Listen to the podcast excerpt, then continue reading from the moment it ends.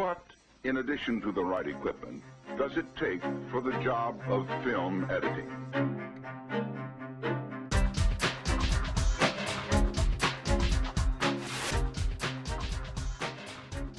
Welcome to the cutting room. I'm your host, Gordon Burkell. This week is the final chapter in my interview with Steven Rosenblum, and we'll be talking about cutting The Last Samurai, as well as the effects of certain cultures on your edits. And now for the interview. Just to jump to The Last Samurai, the relationship between Taka, Nathan Algren, and Taka's son, because Taka's husband was killed by Nathan. Right. Um, how did you go about building this tense? Like she never says to Nathan that she's upset, but we get it from her delivery as an actress, but also through some of the cutting and the juxtaposing of the images. How did you approach this relationship with these three in that film? Um, it's funny because I approached it from the from the point of view of this could never happen. How can this happen? How could a woman fall in love with the man who's basically killed her husband? The truth is, you know, the director envisioned that drew performances from all three that mm-hmm. are really superb, but most importantly, the boy. Uh, the boy became the fulcrum, and the mother seeing the boy respond to this rough, tough, yet gentle man enabled that sequence to, I think, work. Uh, I don't think many people had a problem with that, or, or do you? I mean, no, I didn't have. a Um, that's why I wanted to know how you went about. I was worried about it until the sequence out on the porch, you know. Mm-hmm. And when we shot that sequence, which we shot over a period of either two or three days, only at magic hour, which made it really difficult. It was two days, but it might have been three. And when I saw the performance from the boy, I knew that I don't want to be crass here, but I knew we could sell it because the kid was really, really emotional mm-hmm. and good. And Tom, you know, Tom Cruise is a very underrated actor. He's quite capable of giving you emotional resonance. Mm-hmm. He has weaknesses, as all actors do, and he has strengths. And but one of his strengths is the ability to um, empathize. He's he's really, really good. And when you put Tom, Tom loves uh, children. There's just no doubt about it. And mm-hmm. you put Tom with this little boy, and you know, it, it just basically melts your heart. You know, it's an interesting thing. I'm going to sidestep a little here, but Ed Zwick often makes movies that are, um, you know, he's criticized for making movies mm-hmm. that are a little sentimental uh, or maybe a little bit too. Um, they're, you know, they're constantly overstating their theme or their mm-hmm. purpose. Mm-hmm. Um, but he really uh, has a, a tremendous ability to attain what I believe are, are incredible performances. Mm-hmm. And from this little boy, I, I mean, I, there I was saying, "Oh my God, this is this is this is to- so believable." Uh, and in the realm of a child, even more so, I suspect. Yeah. Um, where an adult, you know, that I might have my difficulty with, but from a child, even more so. And and you know, in the realities of the day, I see the woman being able to make that decision. Mm-hmm.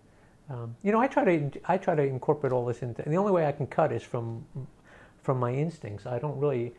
Uh, it sounds like I do some sort of you know intellectualization of the whole thing, but I really don't. Mm-hmm. I actually just cut. When you say how do you know when to when to cut to the other story in in Journey to the Center of the Earth, I can feel it.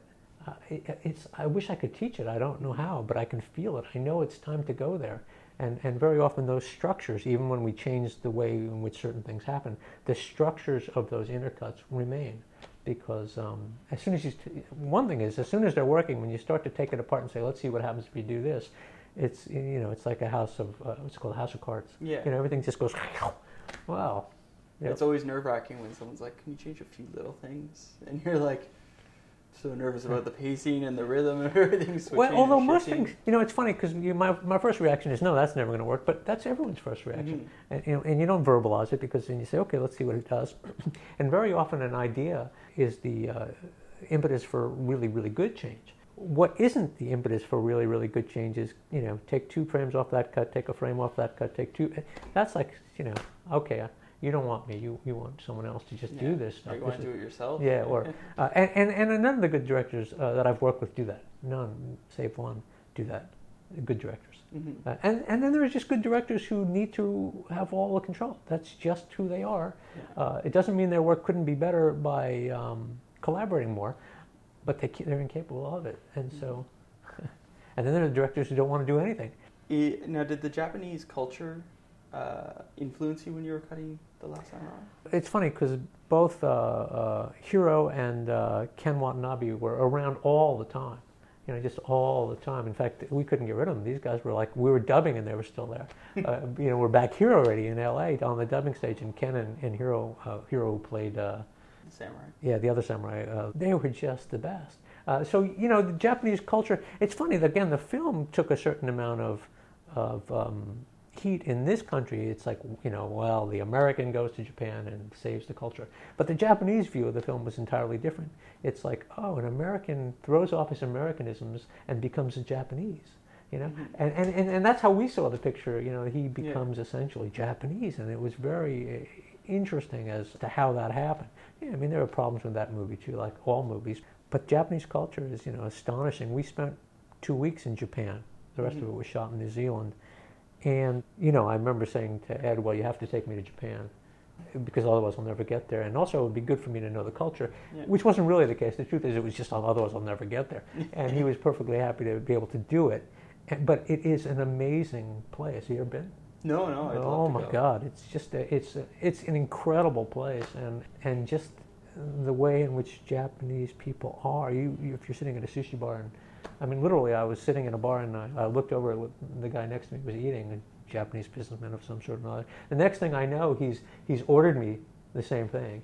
Uh, you know, it's like it's, it's like oh my God! You know, it's just it's there's it's so it's such a, a, a level of respect and and it's just an incredible place. And we tried to bring that out in the in also in the pace of the film. The film is is very leisurely paced, Mhm. you know. And and John Toll, who shot the film, sort of really thought that the best way to shoot it would be in a very almost static way, especially the the real Japanese sequences as opposed to the battle sequences. And and and it was it was shot very not a lot of moving camera, and it was done on purpose, you know. Well, I was thinking, I think the, the line that Tom Cruise says when he's writing in his journal, he writes, they take, they do everything as if they have to perfect it, I think it is, or Mhm. something like that. And I was wondering about that with the pacing because it reflected the culture that he was in in that moment.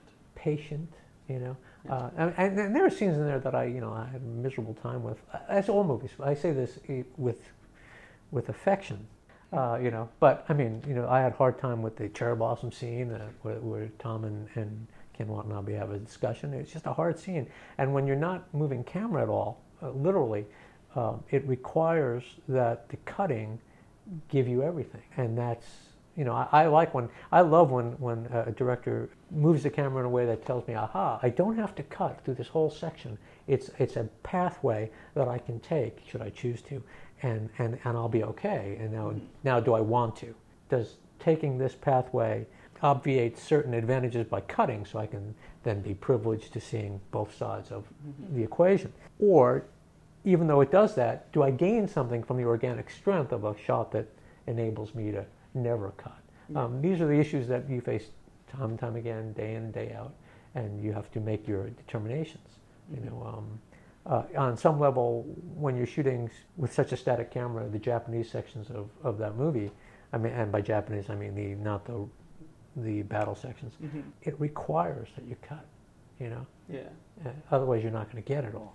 So it's almost like going back to the the older 40s films and stuff without the movement, where they would have a scene that was fully built in static.